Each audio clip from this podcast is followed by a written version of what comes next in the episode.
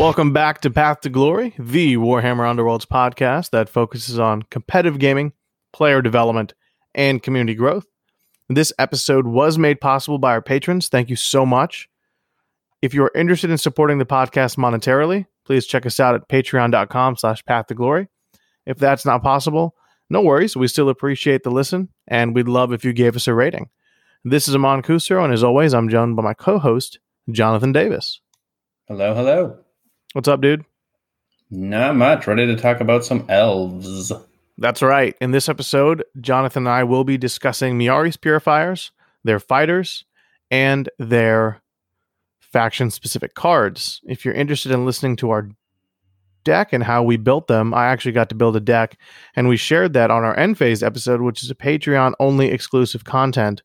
It's a special thank you that we do to the people who support us, and it's an extra episode. They're only supposed to be 15 to 20 minutes, but they end up being like 30, 40 minutes. So you're really getting two podcasts every time. So please check that out. We have a Dread Pageant deck there as well that was created by Jonathan. So fun stuff. Yeah, it was a lot of fun to do. Yeah, and we got good feedback on it. So those will keep rolling through. But in today's episode, we will start with the Myari's Purifiers. So if anyone is unfamiliar with them, they're the new elven hotness on the block. And they are one of the warbands in the starter set along with the Dread Pageant. So the lore behind these guys is they're trying to calm the volatile mountain that is the Beastgrave, because they believe by ending or calming the mountain, they can prevent some sort of catastrophe in the future. Very elvy, very Eldari as well, if you're a 40k fan. So looks like these elves are trying to meddle where they shouldn't and stop the future from happening, which is right on brand. It's very brave of them. I don't know what their chances are here. Yeah, not with some of their stats, but we'll get into those. So there are four fighters, and they have this unique mechanic that interacts with aetherquartz tokens. So at the start of the game, every member will receive a aetherquartz token, and it can be spent to reroll one die in any attack, defense, or casting roll. So that's just a little neat mechanic that's unique to them. What do you think about that?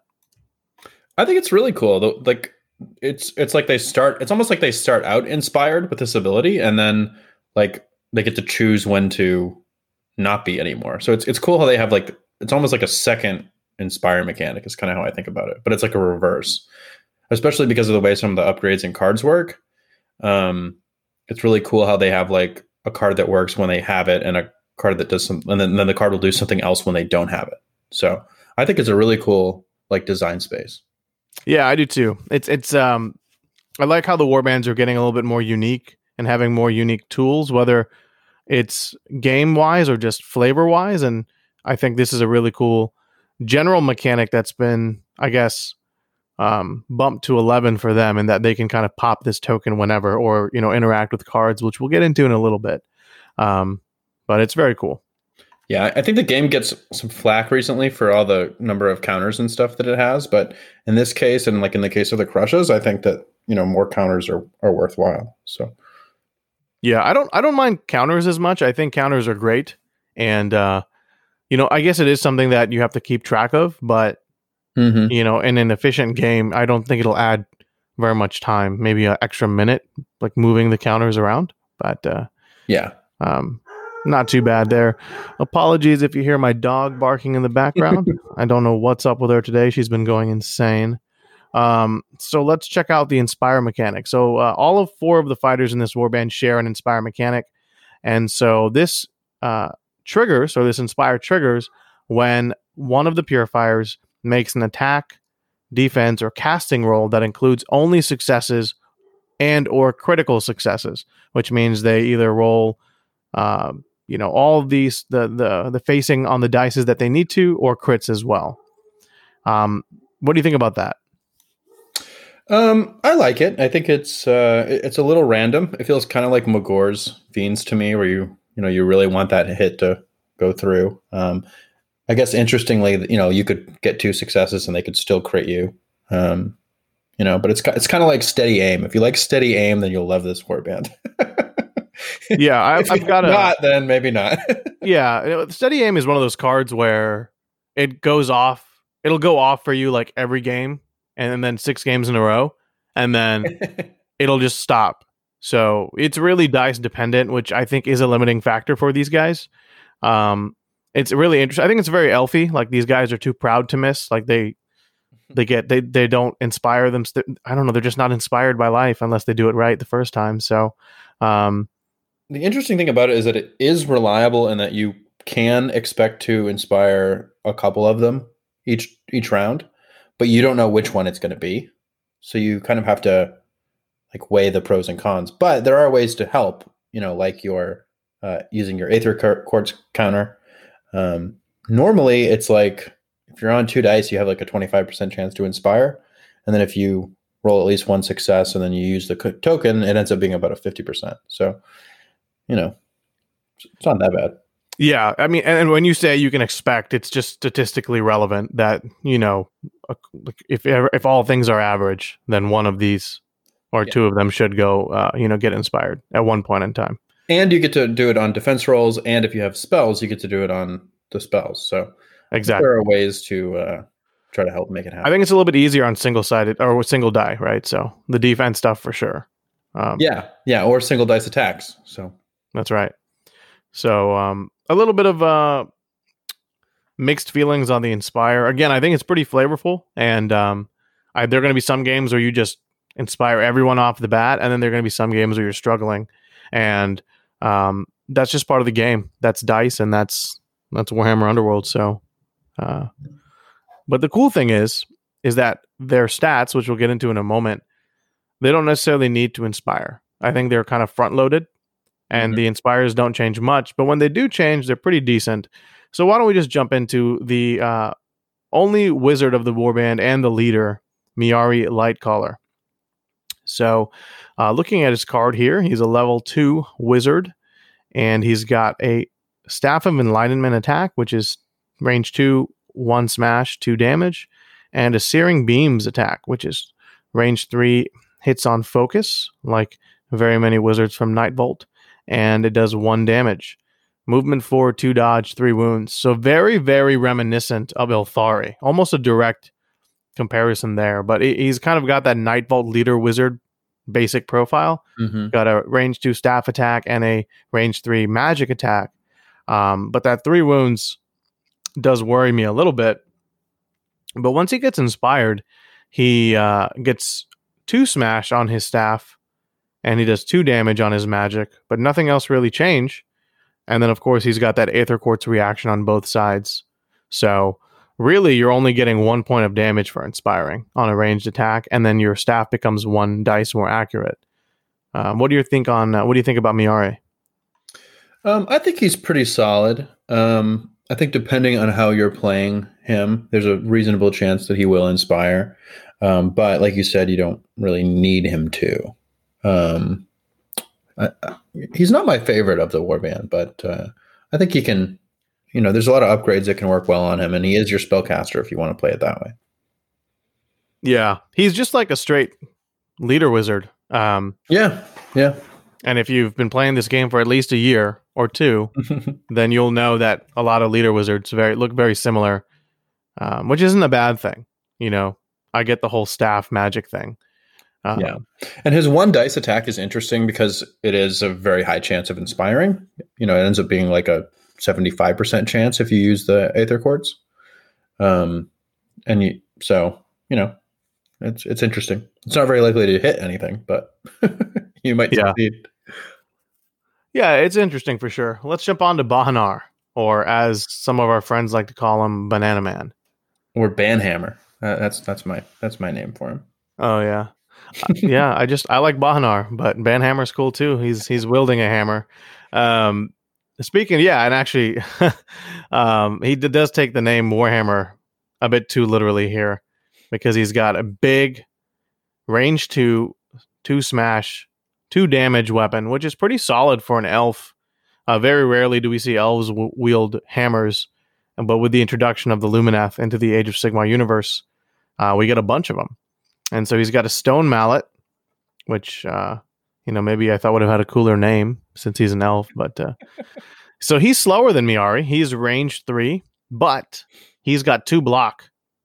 So he's pretty tanky right off the bat. He's got 3 wounds. He shares that Inspire condition.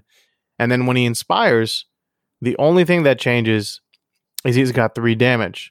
And let's not forget that he also has a special rule on both sides of his card, which says this fighter cannot be driven back if he has no move or charge tokens. What are your thoughts on Bahanar? I like Bahanar quite a bit. I think of him kind of like Gartok. Usually in the beginning of the game, there's going to be like one starting hex where you don't, where they'll put a lethal hex next to try to like mess up your deployment. And that's where I like to put him because you can't push him into it. He loses the ability once he moves, but I don't really look at that as like a downside because he might, you know, if he didn't have the ability at all, then that would be worse. You can also push him around and still keep it. So I think that's pretty neat. On this warband, I think the 3 damage is very nice. Range 2 smash, 3 damage. That's an excellent attack. So, you know, I'm pretty happy with him stat wise. 2 block right off the bat too is tough. Like he's got some really great stats in general right off the bat. I think the problem with this warband in general is just if you know they do get hit and you have 3 damage, then they start losing people pretty quick. So a little bit like Lady Harrows, and they're kind of relying on their defense dice. That's right. So, yeah, I'm a big fan as well. I like him. He's done really well for me. Luckily, I've been able to inspire him more often than not. More often on the first attack too. So that's been really neat. But that's pretty brutal. If like they charge you and the defense roll inspires him. Yeah. That's tough. It's awesome. And that range is really nice. So even though he's 1 hex slower, in theory, he's still got that 5 range or 5 hex threat range. Well, Myari, I guess, has a lot more. He's got 7. But yeah, I think the one thing to be aware of is if you're trying to run like cover ground or winged death, then he's not the one you want to do that with because you won't get to 6. Right, exactly. With the spectral wings or something. But I guess, you know, he's wearing a lot of heavy armor, so maybe it slows him down a little bit, but... that hammer cannot be light either. Yeah. I mean, it looks like a very elegant croquet stick. It's a stone mallet. Yeah. I guess in the picture, they painted it a bit shiny, or maybe it's just the angle I'm looking at it, but if it's just stone, then yeah, that's heavy. Yeah. And that's probably why it hits for 3 damage once he feels like he's good enough, so... let's jump to the next fighter. This is Aelin, the Mind's Edge. Yeah. I think she is probably my favorite, just miniature-wise. She looks fantastic. She's got a lot of things going for her. She's got the banner on the back. And she looks like a Sword Master of Hoeth, who is, if you are familiar with the world that was from Warhammer Fantasy, they were a really big deal. And were like these master swordsmen from the High Elf range. And I think she's kind of got that same mindset and some of influence there as well with her rules. So she's carrying a great sword, range 1, 2 smash, 2 damage, 4 move, 1 block, 3 wounds. She's got the aetherquartz reaction as well. And a really cool thing is that you can reroll any number of dice in this fighter's defense roll when this fighter is a target of a range 3 attack action. Range 3 or more. Yeah. So again, this is super, super flavorful where she's just like imagine like an arrow coming and she's like ching and she just like swipes out the air, you know, because she's a sword master and they can do that apparently. So yeah. Very cool. I had something like that in the Age of Sigmar rules where they could either block or deflect or something. I think they definitely had like a +1 buff in Warhammer Fantasy. But you know, that was a long time ago. It's cool to see them kind of take those rules and pull it into this. Yeah, it's very neat, that influence and, you know, a little ode to the old Sword Masters of Hoeth. And so when she inspires, she gets 3 smash and she gains cleave. So her damage output doesn't really increase much, but she becomes a lot more accurate, especially when targeting blocking fighters. Absolutely, yeah. Yeah, and what do you think about her? Is pretty important too. Yes. Yeah, I think she of the group is the one that you want to inspire the most. Because of that block will increase her durability quite a bit. And then the 3 smash is pretty scary once you start putting damage upgrades on. Yeah, great strength, savage strength make her terrifying indeed. So she's probably my favorite of the bunch, just visually, but also I think in terms of damage output, I think she's very good. Yeah. Yeah. Quite solid, I think. Yeah. And again, 3 wounds. And then we've got the last person, Sunella. She is a archer. She's got a very big bow. And she's actually really neat in that she's got 2 ways that she can shoot this bow. So she's got an aimed shot and a lofted shot. So the aimed shot is range 3, hits on 2, smash, and does 1 damage. And if you roll a critical hit with the aimed shot, it's +1 damage. And it has cleave. Yeah. And it has cleave, correct. And then if you use the lofted shot or the lofted bow, I guess shot, it's range 4, 2 smash, 1 damage, no special rules associated with it. And she's also got the 4 movement, the 1. So she's 1 dodge. So I think she's the weakest in terms of defense characteristic on the team. Yeah. And she's got 3 wounds. Now, if she inspires, which is the same inspire condition as we've mentioned multiple times now, nothing really changes with the aimed shot, but the lofted bow goes to range 5, which is insane because she's got a threat range of 9, which is ridiculous. And then she's got 2 dodge as well. So pretty neat. I mean, I think she's probably your second one that you want to inspire, just because that 2 dodge makes her so much more survivable. Yeah, yeah. The second dodge, I think, is the big thing for her. The Aurelian bow, the lofted one, is interesting. I'm just not sure how... Like, if you can use the aimed bow, I think you will want to do that because of the cleave and because of the crit chance. Mm-hmm. But I think there'll be situations when, you know, probably particularly later in the game, when she's within 5 hexes of somebody and you can just shoot them multiple times. Yeah. So I like that she has the option... even though I don't think you use it that much. If you're going to charge somebody, you might as well use the aimed bow, you know? Absolutely. But I do like the option of just, oh, I don't have to move anything, ping, push you into lethal 2 damage or whatever, you know? Yeah, I mean, like, you know, if from playing like Farstriders or something, sometimes when you have 1 fighter in the middle of an area just plinking away, like, it can be really annoying. Yeah. And she's the best fighter at that we've seen so far. I mean, she could be in the, like, sort of in the middle of her own board and have a pretty incredible threat range. Yeah. The enemy board. It's pretty nice. I like my favorite thing about these fighters is that they all have a very unique sense of, honestly, they're just unique, really, for lack of a better term. They all have their own quirks and they all benefit from them. And if used correctly, they're all pretty real. They're all pretty solid at what they do. Sunella is great at range. She's a ranged fighter. Mm-hmm. Aelin is really accurate. Bahanar hits hard and got some decent range, and he's tough. And then Myari is your wizard.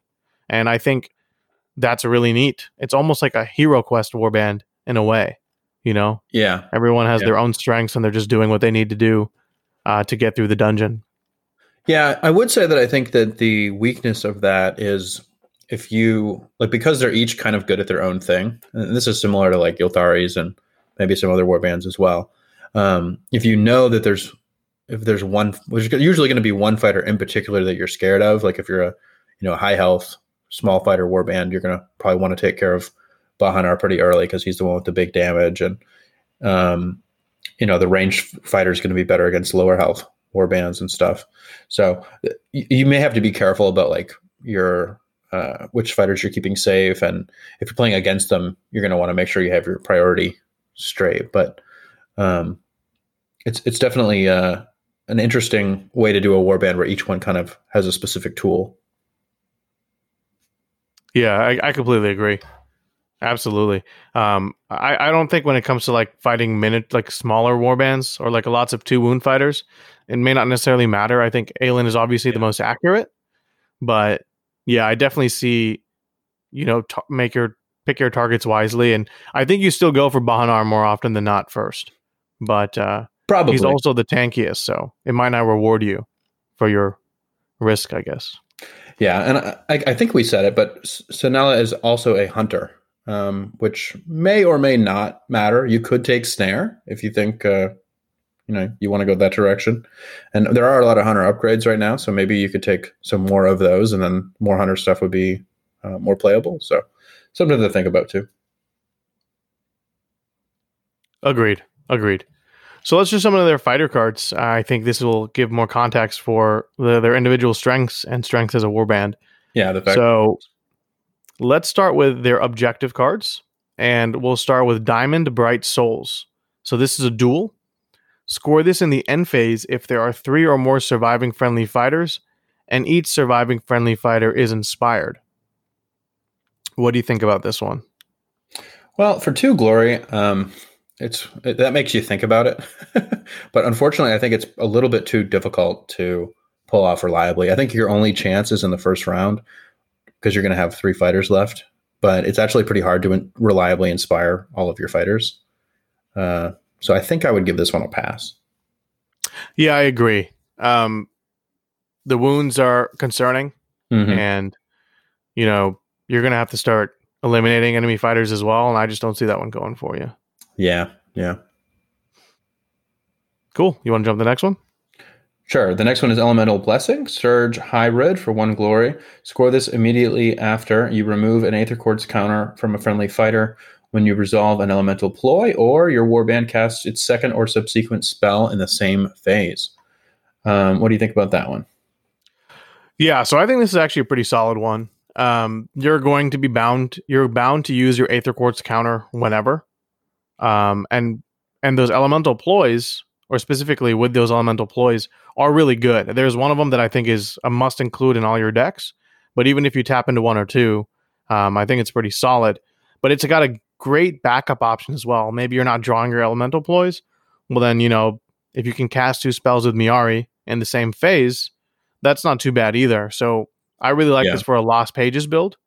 But regardless, the first condition alone is great for this warband in general. Yeah, absolutely. Okay, so Force of the Avalanche. This is a surge for 1 glory. Score this immediately after a friendly fighter's attack action that deals damage equal to or greater than the target's wound characteristic. What do you think? I like this one. I think it is definitely scoreable. You have pretty reliable 2 and 1 damage, so you know that'll help you get in exactly the amount that you need, and then the 3 damage will help as well. So I think it's okay, but I guess it's not quite like, I guess it goes off the wound characteristic, not what they have left. So yeah, I still think it's okay. It's really only bad against the really high health warbands, and a lot of them will have smaller fighters, and like Crushers is the only one that you probably wouldn't score this against. Yeah, the Crushers matchup is probably very difficult, and maybe, you know, if Hrothgorn and Maulog are gatekeeping. But honestly, in a way, I feel like it's a better version of Precise Use of Force. Well, that's what I thought until just now, because you basically have to at least one-shot them. Exactly, which is Precise Use of Force. You at the very, very bare minimum, you have to deal at least enough damage to take them out, or you can deal more than enough. So I think the flexibility is better, and is the way that I'm interpreting it. Because the way I'm reading it is it says that the damage of your attack has to be equal to or greater than their wound's characteristic. So that's correct. That means you couldn't score this against Maulog at all unless you hit him for 7 damage, even if you only had 1 health left. That's correct. Yeah. So I don't think it's as good as Precise Use of Force, because you could do that off a 1 damage attack if you had 1 health left. Well, I guess in Underworlds it's a lot of one-shotting. So for me, I particularly like it because you can smack down a goblin or, you know, a Dread Pageant fighter, and then you can maybe overkill as well.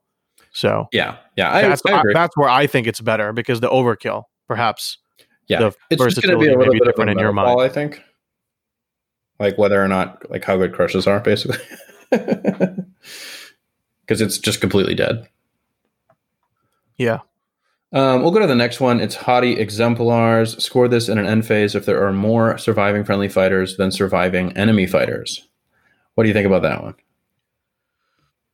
one? Cool name for sure, but more surviving friendly fighters than enemy fighters seems like a tall order, given how fragile the warband seems. 3 wounds all around isn't bad, but it isn't like something to write home about either. And while Bahanar is pretty tanky, if you're not inspiring your fighters and rolling at least average more often than not, this isn't going to work for you.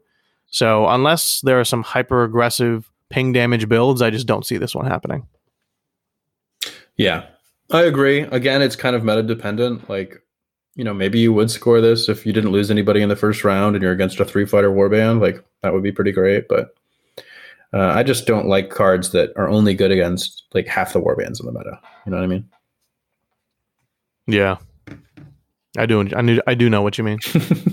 I don't think you're going to score this against Crushers, like you said. There's just, yeah, I mean, you'd have to hide in the back, basically. Yeah. Yeah. Maybe you win boards and you get this first round and no one dies, but yeah, that's what I mean. Yeah. Yeah. But you're not going to reliably be able to get it later. So yeah. The next one is Patience of the Mountains. Surge, score this immediately after an activation if each surviving friendly fighter has one or more guard tokens. What do you think? I just think it's a little bit too hard to do, particularly early, unless you take a lot of guard tech, which I don't think is really that great. So I would skip this one. Yeah, agreed. Let's just jump to the next card. Yep, the next one is Perfect Formation. It is a surge for 2 glory. Score this immediately after an activation if your warband holds 3 or more objectives. So basically it's temporary victory. I think this is okay, but I don't think they're particularly good at it. It's not restricted, which is nice. And maybe if you take like Glorious Triumph and some other objective cards, you could do it. What do you think?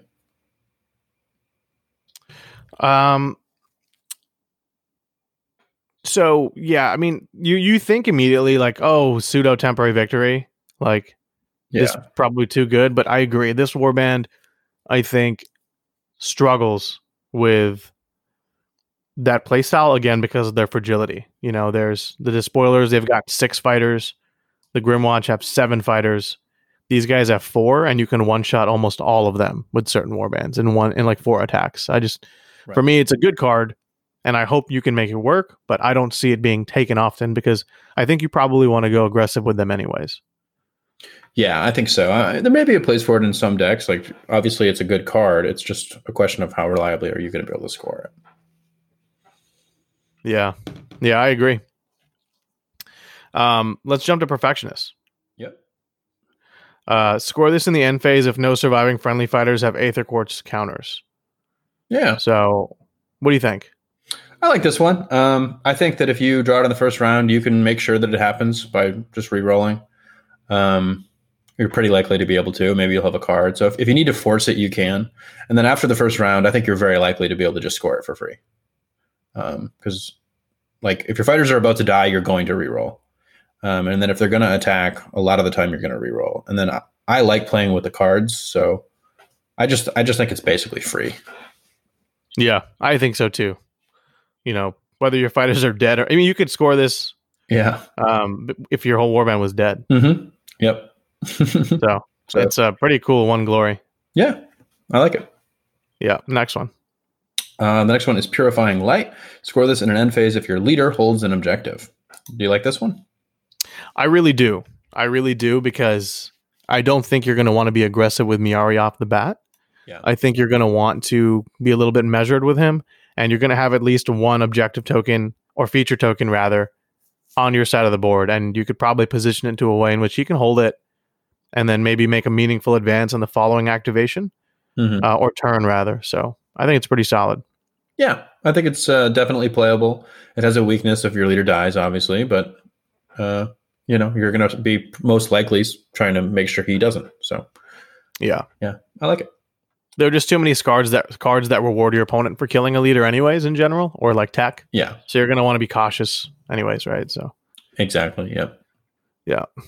So the next card is Pursuit of Excellence. Score this in the end phase if one or more surviving friendly fighters each have 3 or more upgrades or 2 glory. What do you think? Oh, this one's great. I mean, we've seen this card once before in Rippa's, and it's probably not quite as good for them, but it's amazing.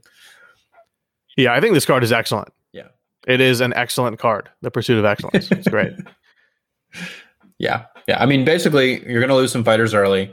And then you're going to start piling up upgrades on the ones that aren't dying, and you'll just score it probably automatically. So good stuff. The next one is Seal the Beastgrave. Score this in an end phase if your warband holds 3 or more objectives. It's 3 glory, so it's exactly the same as Supremacy. Do you like this one? Not for them. No, I don't. No. Yeah, it's just way too hard to do. Very difficult. Yeah. Let's go to the next one. Yeah. Unsullied Hands. Score this immediately after a friendly fighter's range 3 plus attack action that takes an enemy fighter out of action. Honestly, I like this one, but what do you think? Yeah, I think this one's solid. I like that. I mean, I just like cards that, aren't like free, but you can do them. So you have the archer, you have the wizard who can have a pretty solid ranged attack once he inspires. So I think this is doable. I don't know if I would take it in a deck right now because I think there might be better surges, but you could take it, and it's not like it would like ruin your day. Agreed. Yeah, you've got 2 options, which is why I like it. Yeah. Like if one of your fighters goes down, you can always still score this either with an attack action upgrade or the other fighter. Now, if you lose both in the first couple activations, then you ain't going to win anyways, so it doesn't matter whether you have this card or not. So yeah, that's probably true. So you want to do the next one? Sure. The next one's Vaunted Speed. Score this in an end phase if a surviving friendly fighter has a higher move characteristic than any surviving fighter. How do you like that one? I don't know how I feel about it. I think this is probably another one of those cards where it's a meta call. Yeah. But they're pretty quick. Mm-hmm. And I guess if you're building in like movement tech, then you would probably score this eventually. But I just don't think you need to use movement tech. Like I don't think this warband needs a great speed or a savage speed. Mm-hmm. I think Spectral Wings is nice and maybe Tracking or Malkin Grace, but I don't know. I think this is rewarding the warband for being fast. Yeah. But there are a lot of warbands that are movement 4. And right. These guys don't inspire to movement 5 like some other warbands. So yeah. I mean, basically the only reason to take this one, I think, is if you're also taking their in-faction plus 2 movement and savage speed in order to help you score cover ground and wing death, which probably isn't a bad way to play these guys. So I don't think it's bad. It's just very specific to that kind of build. And even then you're relying on one of 2 upgrades to be on your fighters, and you're relying on there not being any other 6 movement fighters on the board, which there is one naturally in the Grimwatch, and then other people may have movement upgrades as well. So yeah, it's a little situational. Yeah, agreed. Yeah, I don't think there's much point in spending more on that card. It's definitely one that, is a meta call and one that you may or may not feel comfortable with. Yeah. If you had to pick a favorite, what's your favorite? I think my favorite is the upgrade stacking one, Pursuit of Excellence. Yes. Yeah. That's a really good one. I personally like Perfectionist because it's a guaranteed score no matter what. Yep. Those 2 are probably the best. One thing I will say is that I like, of these 12 cards, this is a pretty great starter deck for somebody because like all of these are like sort of doable. And I think you will learn things about the game. So like even though some of these aren't that great, I think that it's a solid faction objective deck, if that makes sense. Like you could play faction only with this warband and like this would function. So yeah, you've got the 6 surges and the 6 non-surges. So I didn't even realize it was half and half. So yeah. Okay. Yeah, that's cool. I think the Dread Pageant are like that too, but we'll get into them in the next episode. That would make sense. Yeah. Alrighty, well, let's go ahead and jump to their ploys here, the Myari's Purifiers. So they're gambits, and they've got some pretty cool ones. Let's start with Channel the Mountain. Choose one friendly fighter. You can remove that fighter's aetherquartz counters. If you do, give the chosen fighter and each adjacent friendly fighter 1 guard token. Otherwise, give the chosen fighter 1 guard token. What do you think? I think this one is okay. I'm just not really sure if a ploy is worth having a guard token. I could see some situations where you would use the aetherquartz and then everybody has a guard token, and that might be okay. But I think I would just take a different card instead, like Buried Instinct or something like that. Yeah, I think so. And there is a bit of a guard synergy in this deck. We've seen that through the objectives and some of the cards we have yet to see. But I just don't think it's worthwhile taking. So I would say that this card is okay. Yeah. Like in a faction only deck or a beginner deck, I think that it's not useless. I just think there's probably better cards. Yeah, agreed. Okay. Channel the River. Another elemental card. Choose a friendly fighter. You can remove this fighter's aetherquartz counters. If you do, push the chosen fighter up to 3 hexes. Otherwise, push the chosen fighter 1 hex. So at worst, a sidestep. At most, a more versatile commanding stride. Yeah, I like this one much more. I think I've been putting sidestep in pretty much all of my decks right now. And having another one I think is great. And then the bonus, when you need the 3 hex push, that could be a really big deal. Yeah, I really, really like this one for sure. Maneuverability is huge nowadays. Mm-hmm. Okay, well, let's check out the third elemental card, Channel the Wind. Choose one friendly fighter. You can remove that fighter's aetherquartz counters. If you do, deal 1 damage up to 2 enemy fighters within 2 hexes. Otherwise, deal 1 damage to 1 enemy fighter within 2 hexes. Yeah, I like this one a lot. I think it's crazy. It's a very solid ping damage option, despite the range limitation. But I mean, you know, for most of these guys who are hitting on 1, 2, and 3, and only 3 and 1 inspired, I think this is solid to help take down some of those larger fighters. Mm-hmm. Though I think it's kind of funny that it can actually help inspire the Hedonites, the Dread Pageant. Yeah, if you don't get the kill, it will. Yeah, that's true. It's interesting. I think it's actually probably pretty rare that you need to burn the aetherquartz counter, because a lot of the time you'll just want to get the kill with 1 damage. But in some situations, you'll also want to soften people up at the same time. And then rarely you'll get a double kill, and that's got to be amazing. Yeah. Channeling the glory tokens at that point. Right. Well, our fourth and final elemental card, Channel the Zenith. Choose one friendly fighter. That fighter is inspired. You can remove that fighter's aetherquartz counters. If you do not, this effect persists until the end of the round. When this effect ends, the fighter is uninspired. What do you think? I think this one's cool. I think I feel like a lot of the time I would actually just not even use the token, because especially if it's like early in the round, because I sort of expect that fighter to get targeted and maybe die. And then I'd have the reroll as well. But I like having the option. And I think that's the cool thing about these elemental ploys is they all do pretty decent things on their own. And then they do really cool things if you burn the aetherquartz. So I'm a pretty big fan of this one. I think it'll be in most of my decks. Agreed. Yeah, I think spending the counter to inspire is actually really worth its value. Mm-hmm. In my review online, I said I do it every time. After playing a bit more games with them, I found them to be, as you mentioned, a bit squishy. So maybe you need them to just inspire for the turn, and then maybe you can use that counter for something else. But regardless, because I was playing a different style of deck, I thought for me the inspire was great every time. So like you said, the options are fantastic. Yeah. I think there will be times when it's worth, particularly like probably at the very beginning of the game, it may be worth it. Towards the second round, or once things are really getting messy, and probably depending on which fighter you use it on as well. So it's very flexible though, which I think is cool. And like you could also inspire somebody, go in for the hit, and then because you didn't use the counter, then maybe you channel the wind on that fighter, and then you do 2 damage or something like that. So there's a lot of different synergies, and I think it ends up being situational. Agreed. Good card. Yeah. So we move to our first non-elemental ploy here. Dazzling Light. -1 dice from enemy fighters' attack actions at the next activation to a minimum of 1. Thoughts? Typically, I don't consider these worth the ploy slot. I do think it's possible right now that with how little accuracy there is, this may actually be a little bit better than it was towards the end of Direchasm, or Beastgrave rather.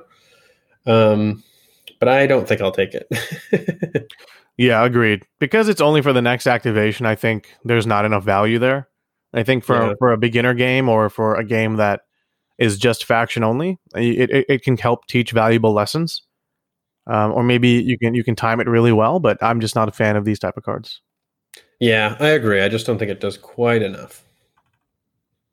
So I guess we'll move on to the next one. Flicker of Light. This is a bit of a paragraph here. Reaction. Play this during an attack action after the determined success step. If that attack action would deal damage, that would take a friendly fighter with 1 or more aetherquartz counters out of action, roll one magic die. On a roll of a channel, remove that fighter's aetherquartz counters, and the combat sequence ends. If you cannot, this card has no effect. A bit of a wordy one there. Yeah. But if you can roll a channel, it's pretty powerful. Yeah, it reminds me of Last Chance in a way.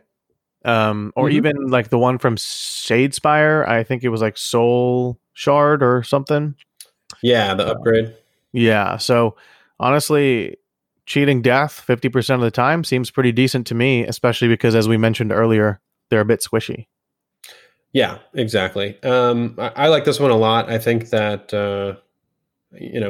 not dying will be worth it. So if you have this in your hand and they're about to kill you and you have an aetherquartz token, I think you just try it. And then, it's good. It stops the drive back as well. So that can be important. But staying alive is the main thing, I guess. Right on. And the card art's pretty cool too. Yeah, that is cool. Okay. Lambent Light. Gambit spell. It's a 2-channel spell. If cast, choose one enemy fighter within 4 hexes of the caster. You can reroll 1 attack dice in friendly fighters' attack rolls for attack actions that target the chosen fighter. This effect persists until the end of the round or until the chosen fighter is taken out of action. Yeah. It's a powerful effect depending on the matchup, but I think 2-channel is a little bit harder than I like to rely on generally. And we don't really have innates anymore. I think they all cycled out. That's my biggest challenge with this card, is that while the effect is kind of decent, the lack of guaranteed success with this card and this spell is my concern. And that's probably how Magic should be moving forward. And I applaud that, because there is a chance that you can fail to cast a spell. But 2-channel, I think, is a steep price to pay. Yeah, I think it's about a 45% chance on 2 dice. So, it's not even really odds on. Well, then there you go. Next card. Surety of Purpose. +1 damage to the first attack action made as a part of a charge action by a friendly fighter in the next activation. I don't like cards like these. I much rather prefer the damage on an upgrade, because you can miss, your opponent can crit. Lots of things can happen. They could even flicker of light you, if it's a mirror match. I'm not a fan. Yeah, it's interesting that we love this on an upgrade, and sometimes we'll put great strength on somebody and then charge, and then we'll never use that fighter again. But I think it's just probably not worth the ploy slot. So it's funny how that ends up shaking out.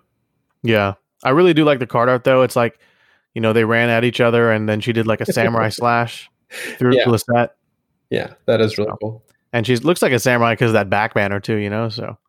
Yeah, and she's doing that pose where she just ran through and Lisette doesn't know what happened, and then her body starts falling in half. Yeah. Cool. Yeah. Very nice. Good job there. Next card is Tectonic Force. So this is restricted to Bahanar, aka Banana Man. Pick one, push one enemy fighter 1 hex away from a friendly Bahanar, or push one friendly fighter 1 hex towards an enemy fighter.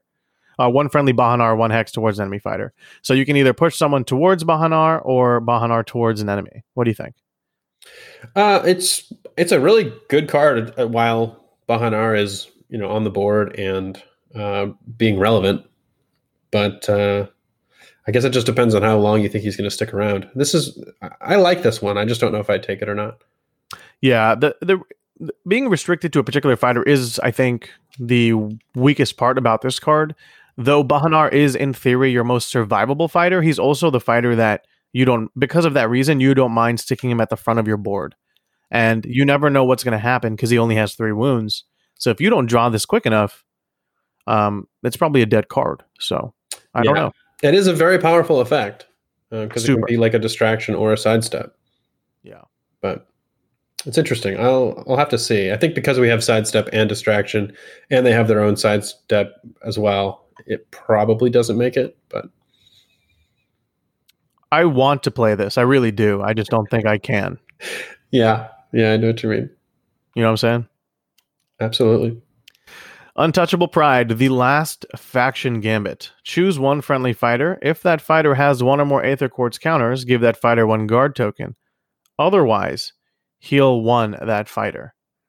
So in a way, this is better if you don't have an aetherquartz token because you just get the heal, unless you're looking for the guard.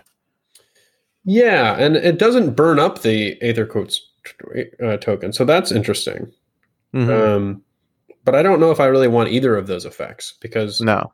Healing one, if this was heal two, maybe. But yeah, I just don't think I want it. Yeah, and I just don't see the guard thing happening. So yeah, I think guard is pretty much only good on upgrades or maybe like a reaction when you can force your opponent to attack you. Yeah, and I think to clarify, for our listeners, we're not saying that guard isn't good. It's just how long guard lasts is how we dictate the value of a card. So yeah, and the reason that I don't like it on ploys is that ploys tend to be more powerful than upgrades, and because you're putting it on a ploy during the power step, your opponent gets to know who you're putting it on, and they can just target somebody else. Whereas with Buried Instinct, you get to decide who it is after they decide who they're targeting. So, and because this card is effectively competing with Buried Instinct, I think Buried Instinct is going to win pretty much every time. Agreed. Yep. Okay. Well, that does it for the faction gambits / gambit spells. Yeah. Do you have a favorite of the bunch? Probably maybe the channel, the river, the 3-hex push. Mm-hmm. I like that one a lot. How about you? I like Flicker of Light. I think that's an auto include. Yeah, that might. It's hard to tell. That one or Channel the Wind might be like my second. I like a lot of these ploys. Yeah, the aetherquartz mechanic in itself is super unique. I really like the player choice and agency that it provides. Yeah. I've seen some people a little sad that you couldn't add. Like there was not a card here to get more of them or something like that. I don't really mind it. I think it's cool that like they start the game powered up and then you use powerful effects and they sort of power down. So yeah, and like it's really interesting because if you look at the lore, it's a very lore centric ability as well because the Lumineth Realm Lords, they kind of channel their emotions into these aetherquartz tokens and they try not to let their emotions dictate their lives too much. That's why they follow these paths, right? Channel the Wind or whatever. And so I think like once they, use the power stored within their counter, they AKA go, maybe unleash their true thoughts or emotions and then they inspire. So it just doesn't make sense for someone to have more than one, right? Yeah. They may need to meditate for a little while or something to get it back. Exactly. Yeah. Cool. Well, let's jump to the upgrades. Yeah, I'll go ahead and read these. The first one is Balanced Soul. It is restricted to Myari. It says you can reroll one magic dice in this fighter's casting rolls and spell attack action attack rolls. What do you think of that one? Yeah, so first of all, the most important thing I'm seeing here is that it's an immediate help to the Inspire, right? Mm-hmm. Because you want to make only successes on your attack or casting rolls. Now, my challenge is that because this warband has a fighter that does one thing very well, it's very similar to Guardians where they all have their defined role, but because of their low wound count, they can suffer and you can actually be punished for taking fighter restricted cards. So unless you have a strategy that heavily revolves around magic or your leader, then I think you should be careful taking this card. Again, I think it's awesome because it's pretty much an awakened weapon for Myari. Mm-hmm. But I am hesitant because a lot of people like to go for the leader quickly, and especially spellcasters. So I'm a little bit of cautious with this one. Still a great card. Yeah, it is a really good card. We were talking about the spell earlier that was 2 channels, and if you were going to try to do something like that, I think you would take this card. But yeah, I agree. It's definitely situational. The next one, I think, is probably less situational. It's the Heartstone Amulet. When this fighter is dealt damage, reduce that damage by 1 to a minimum of 1. That's a good one. Yeah, that is an auto-include. Take it, don't question it. Yeah. It's a great card. It'd be a great card for any warband. Interestingly, I think this warband might get the least out of it because of their relatively low health. But if you combine it with other upgrades, it starts becoming more worth it. So great fortitude plus this will make somebody very hard to kill. What I find is that a lot of the time you end up with one fighter that has a lot of upgrades that is very difficult to kill. And then the other ones may end up dying. Right. So I played a lot of Wild Hunt, right? And they have this card called Hail Charm, which does the exact same thing. Mm-hmm. And I have found that if you even stick it on a Skaith, or not a Skaith, a Shiok or a Karthan, both who have 3 wounds, more often than not, your opponent isn't going to waste resources trying to take out one of your 3 wound fighters when Skaith is on the board, right? It may be different with this warband, but I've often found that it goes from getting 1-shot to 2-shot. Mm-hmm. So I think just for that potentiality, of course, in itself, I think this card is worth its weight. Now, if you happen to, as you mentioned, stack it with a +1 wound, this can be a very nice way to keep a fighter that you want to stay alive. Right. Yep. I agree. And at its worst, it's as good as Great Fortitude, which is an amazing card. And then at its best, it's even better. So, yeah. Very good card. The next one is Heightened Reflexes. It gives the fighter +1 move. And then they also have a reaction they can use. It says, use this after an enemy fighter's attack action. Remove this fighter's aetherquartz counters. If you do, this fighter makes an attack action that targets that enemy fighter. Then discard this card.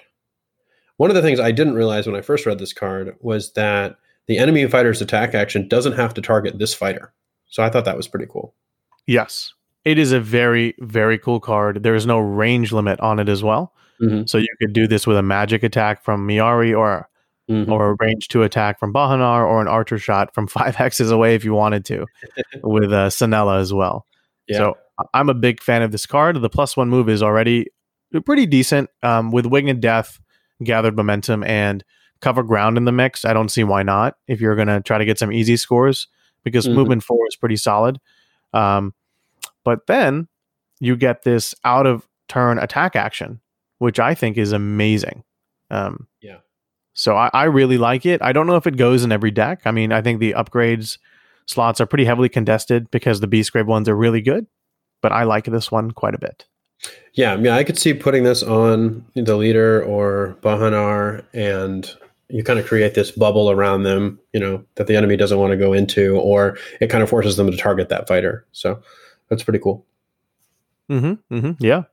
Let's go to the next one. It is Heightened Senses. You can reroll 1 attack dice in this fighter's attack actions. So that's just a straight buff there. And then it has the reaction. Use this during this fighter's attack action after the attack roll. Remove this fighter's aetherquartz counters. If you do, that attack action has cleave and ensnare until it's resolved. Then discard this card. What do you think of that one? This is awesome. So statistically, and I know you've done the math on this, getting cleave and ensnare on 1 attack action is incredible because unless there are supports involved, your opponent can only roll crits to defeat you. And if you roll a crit and a success, then I just think they're kind of SOL unless they're rolling multiple crits. So this makes your accuracy insane. The card by itself is awesome. Reroll 1 attack die helps with the inspire, helps with accuracy, helps with killing stuff. But the reaction, that's just a nice to have, but you really don't even need it. You could take this card for the first sentence alone, and I think you'd be fine. Yeah, it's worth taking it for the reroll, hands down. And then the cool thing about the reaction is you get to roll your dice. You get to reroll from the passive effect, and then you get to decide whether or not you want cleave and ensnare. So, that may actually be a little bit of a weird downside to it, is that you may actually not even need to use the reaction half the time because you've already attacked and rerolled. But it's not. That's not really a downside. No, not at all. Yeah. So it's very, very cool. The next one is Magical Boost. This fighter cannot be dealt damage by backlash. It's restricted to wizards, so only Myari. It also has the reaction. Use this during this fighter's casting roll before rolling the dice. Remove this fighter's aetherquartz counters. If you do, roll 1 additional magic dice in the casting roll, then discard this card. This is probably the same as the other one, where it's a little bit too situational unless you're doing a magic heavy deck. Yeah, I think unless you're trying to score, there's this one surge in championship format that it's like you can score it for rolling 3 magic dice and an attack. Mm-hmm. Yeah, I know what you mean. So that one right there, unless that one is something that you're trying to do, then I think, I don't know. I think the further upgrade up above is better. Just the reroll, straight reroll for all magic and casting. So, yeah, I think so. Because this one is also before rolling the dice. Yeah, so, Rising Power is the name of that card, by the way. Yeah, Rising Power. Cool. Yep. Yeah, so a little bit situational, but I guess it's kind of cool you can't be dealt damage by Backlash, but probably not worth it. No. Next one is Mountain Stance. It's restricted to Bahanar. Cleave cannot affect this fighter's defense rolls. And then +1 damage to this fighter's range 1 and range 2 attack actions if this fighter has no move or charge tokens. What do you think of that one? So I really want to like this card because I think Bahanar is like the Galligan of this warband. Yeah. He's just missing that coveted 4 wounds. And I'm a little disappointed he doesn't have it. But Cleave is so good and so common that it makes just playing a fighter with a block warband just worse off. In fact, I think over time we just prefer dodge.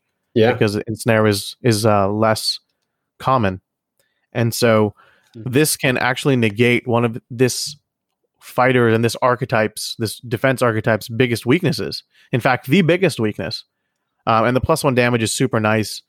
If you want to play a really aggro style of deck for these guys, and Bahanar is kind of like your go-to fighter and you're going to protect him and you want to invest in him, then I think this is fine. Mm-hmm. I'm really hesitant because one bad attack action or one bad defense roll can seal his fate. Yeah. I agree. I think that's the problem we run into sometimes with fighter restricted cards.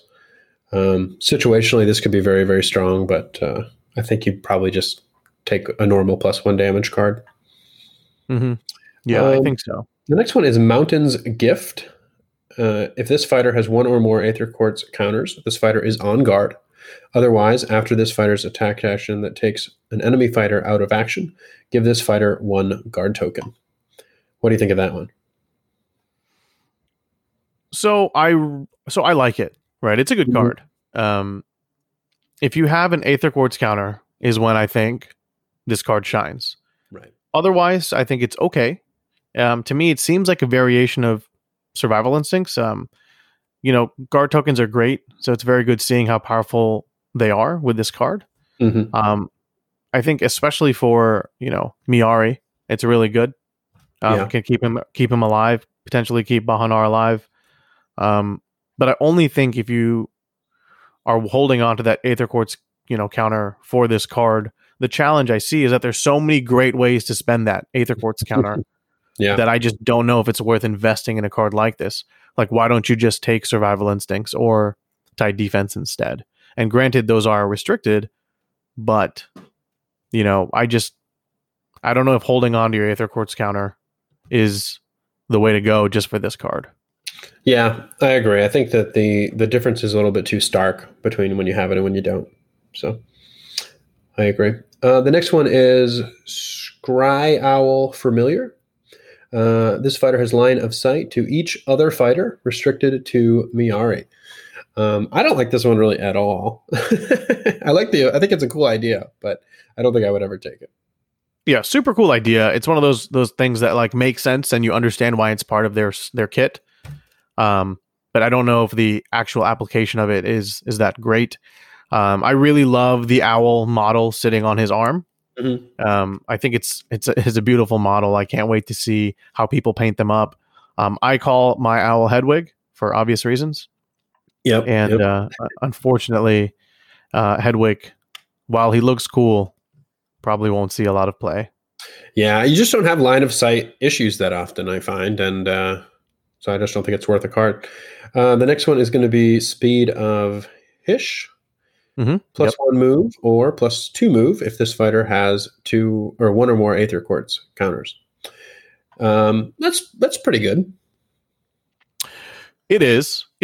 I think with Savage Speed out there, this could probably you know, contest for that, you know, because when Aelin or any of the fighters really inspire, I think they all go to two dice on defense. So it just really depends. Like if you want something early, then Savage Speed might be your go-to. If you want something that, you know, can help buff you depending on how many counters you have, then great. But I think if I compare this to Savage Speed, I'll just take Savage Speed personally. Yeah, I could see taking both of them and Spectral Wings. If you wanted to do some of the speed abilities, because this is pretty good early when you still have the counters. But that's probably the only situation. And then I think you can you could also just take tracking because Selena is a archer. So yes, she's a hunter. Sunella.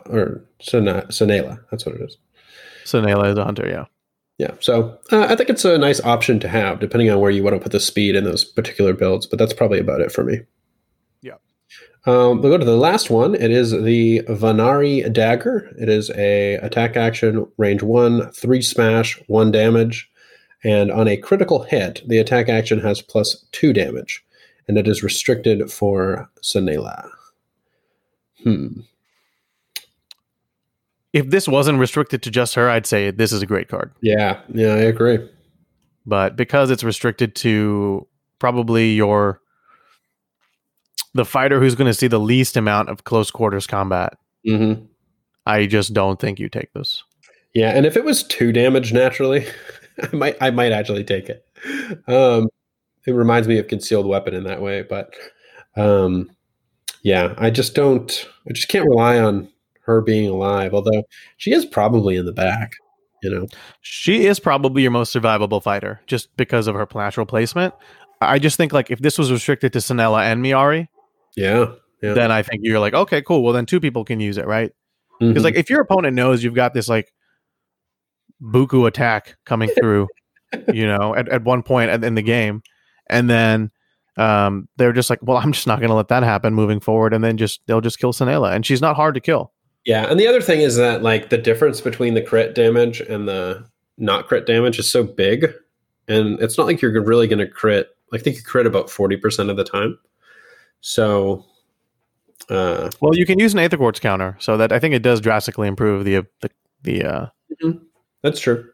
The crit percentage, but probably actually maybe not drastic, but it probably brings it to 50%. Yeah, that's not bad. Half the time you're just gonna deal 3 damage from your archer. Yeah, I could see that, but it's too bad it's not for anybody else. Yeah. So I think that is it for the upgrades. It is. Did you have a favorite one? Man, I know it's such an easy choice. Heartstone Amulet. Yeah. I just love cards like these, and they're just so good on 3-wound fighters because then your opponent has to either invest resources to take them out or just they survive just 1 turn longer. Yeah, I think so. I think that one and Heightened Senses are probably the 2 we'll see a lot of. Yes. Cool. I guess we can go to our overall thoughts. What do you think of this warband? So I think they're really interesting, right? So I've seen a lot of comments and conjecture online about how they somewhat feel similar to Ylthari's Guardians. And I don't necessarily think that's a bad thing. It's very elfy, right? Like these are elves who have given into their passions, had a massive civil war, and in order to keep their emotions in check because of the trauma they went through, I mean, a chaos god had eaten their souls, and then they were, you know, taken back out of its belly. If you think about it, it makes sense for these fighters individually to focus on like a particular number of things and then just make it their life's purpose to become masters. And so you see that in this warband. They are all masters of their own particular specialty, and they struggle in other areas. Now, I don't think that's a bad thing. And I think it's a great way to learn this game. You know, people are saying like, oh, they're a little bit complicated. They're not beginner friendly. And I would like to challenge that because gone are the days in which you can just have a very simple or basic, I think is another great word, a basic warband. Like this isn't Shadespire where everyone kind of does the same thing. And then you just kind of rely on your universal cards. And that's the beauty of these new warbands, which have kind of started towards the end of Nightvault and then, you know, kind of have gone through the paces in Beastgrave, and now we see that in Direchasm, is you have to provide or actually put a lot of input into, you know, the thought process and how to run them. Do you want to run them aggressively? Do you want to focus on a particular fighter? Do you want to focus on a set of fighters? What is your game plan? And that's why I like them.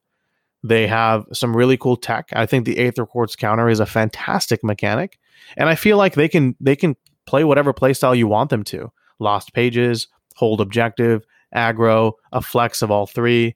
I think they're pretty solid, and I don't see why you shouldn't give them a fair shot. Yeah. I think they're probably like middle of the road as far as like innate power goes, but. And I think they have some weaknesses, which their main one is if the enemy can get to 3 damage very quickly. But they really have great defensive stats as far as like defensive dice. And they have pretty solid attack profiles. And you're right. I think how flexible they are is pretty cool. Like if you're in a tournament or something and you face these guys, I don't know if you really know what to expect right off the bat. So I think that's pretty cool too. And exactly. And I really like how, again, that player agency of how you want to spend that aetherquartz counter. I think spending your counter wisely will be the difference between winning and losing games. Yeah, I agree. Do you just take that early reroll to get that guaranteed kill at the beginning of the game? Or do you kind of wait for your power cards and your upgrades to come out and then use them at the right time? You know, if you hit someone with a heightened reflexes and you get that attack action, like that could win you a game if you can kill someone in their turn. Mm-hmm. You know, conversely, some of the other ways that you can spend the tokens as well, I think are super neat. So I think it's a major factor to how you spend these, you know, these precious counters, and careful positioning and ability to optimally spend them is essential to succeed. And I think that's super cool. We haven't seen any warband that does anything like this. And for that alone, you know, super, super cool. Yeah, me too. I need to play some more games with them, but so far, one of the cool things about it to me is just how different everybody has been playing it. You had a deck that was lost pages focused, and then I've seen like full objectives with like double temporary victory. Mine is like much more like ping damage oriented. I saw one with like all of the distractions that you can possibly take, and that was pretty cool. So I'm excited to see how these guys do like over the course of the season. Yeah, and they're only going to get better with better cards, right? Sure. So, yeah. I think they're fun, and it'll be a fun challenge to play them. I think they've got a lot of potential, and I'm excited. As you mentioned, I'm excited to see what people do with them, what we do with them, if we indeed choose to pursue them over a longer period of time. But I've played. Most of my games in Direchasm have been with these guys, and I've had a lot of fun. It's lost pages. It's a little gimmicky, I guess, but you know, you take what the cards that I take from this faction, mm-hmm. you wouldn't take. Like I'm taking Balance Soul, mm-hmm. right? Because you want that reroll when you're using the Iara's shield. Yep. Yeah. Like that makes casting that so much more reliable, which means. His survivability, Myari's, goes through the roof. But if you're playing an aggro warband, then you're never going to take Balance Soul. Right. And that's actually one of the things that I think goes for the starter set in general. A lot of the cards here are like what I would consider to be like a B or a C as far as like a rating, because I usually rate A, B, C, D. But that's actually really good, because there will be some situations where, you know, you consider that card. Sometimes there'll be universal cards that are better, so you don't see the card doesn't see much play. But it's possible in the future when that card goes away, like we were talking about some of these guard cards, you know, they're just not Buried Instinct. But, you know, we only have a year left of Buried Instinct. So, you know, maybe we'll play these in the next season. So. Whereas, you know, unfortunately with some of the older seasons, it's almost like some of these warbands don't have any faction cards because they're just not worth taking like ever, you know? Yeah. So, I think that's the cool thing about this warband and the other starter box warband we've seen so far. They have a lot of pretty good cards, and like even their faction only deck is, I think, functional. If not, you know, probably competitive at the highest level. Agreed. And if you look at all the starter set, the season core set warbands, if you remove Nightvault from the equation, because I think there was a very large power imbalance there, yeah, with the Cursebreakers and Thorns. But if you look, if you compare, you know, Myari's Purifiers and the Dread Pageant to the Shadespire box, right? With the Reavers and the Champions, this box is a huge improvement. It's insane. Yeah. And then if you compare this to Beastgrave with the Despoilers and the Wild Hunt, I think they're both very interesting. I still prefer this box. And Wild Hunt is my favorite warband, but I just think the way that you can challenge yourself as a new player and an experienced player because of the choices available with the way you play them, because it's not obvious how to play these warbands optimally. Yeah. And that's the coolest part to me. Yeah. I think they did a great job with it. So I'm definitely excited to see how the Purifiers do. Is there anything else you want to add before we go? No. I am going to be playing, I guess, I'm going to be playing a lot of the Dread Pageant. You know, I think when we were doing the reviews, we divvied up. And so I think I've put a lot of effort into these guys and it's been fun. But everyone knows I love elves and I love Slanesh. And now I think it's time to embrace the dark side and go balls to the wall with the Dread Pageant.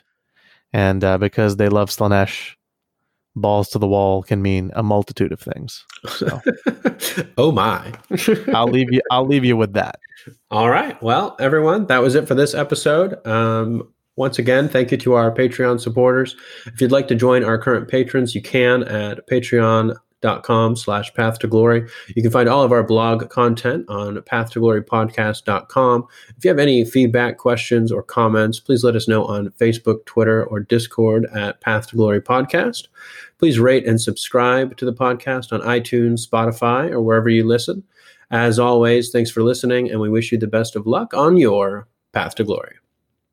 I guess if we were elves with like emotional issues, then maybe we would have a card that said channel the Path to Glory.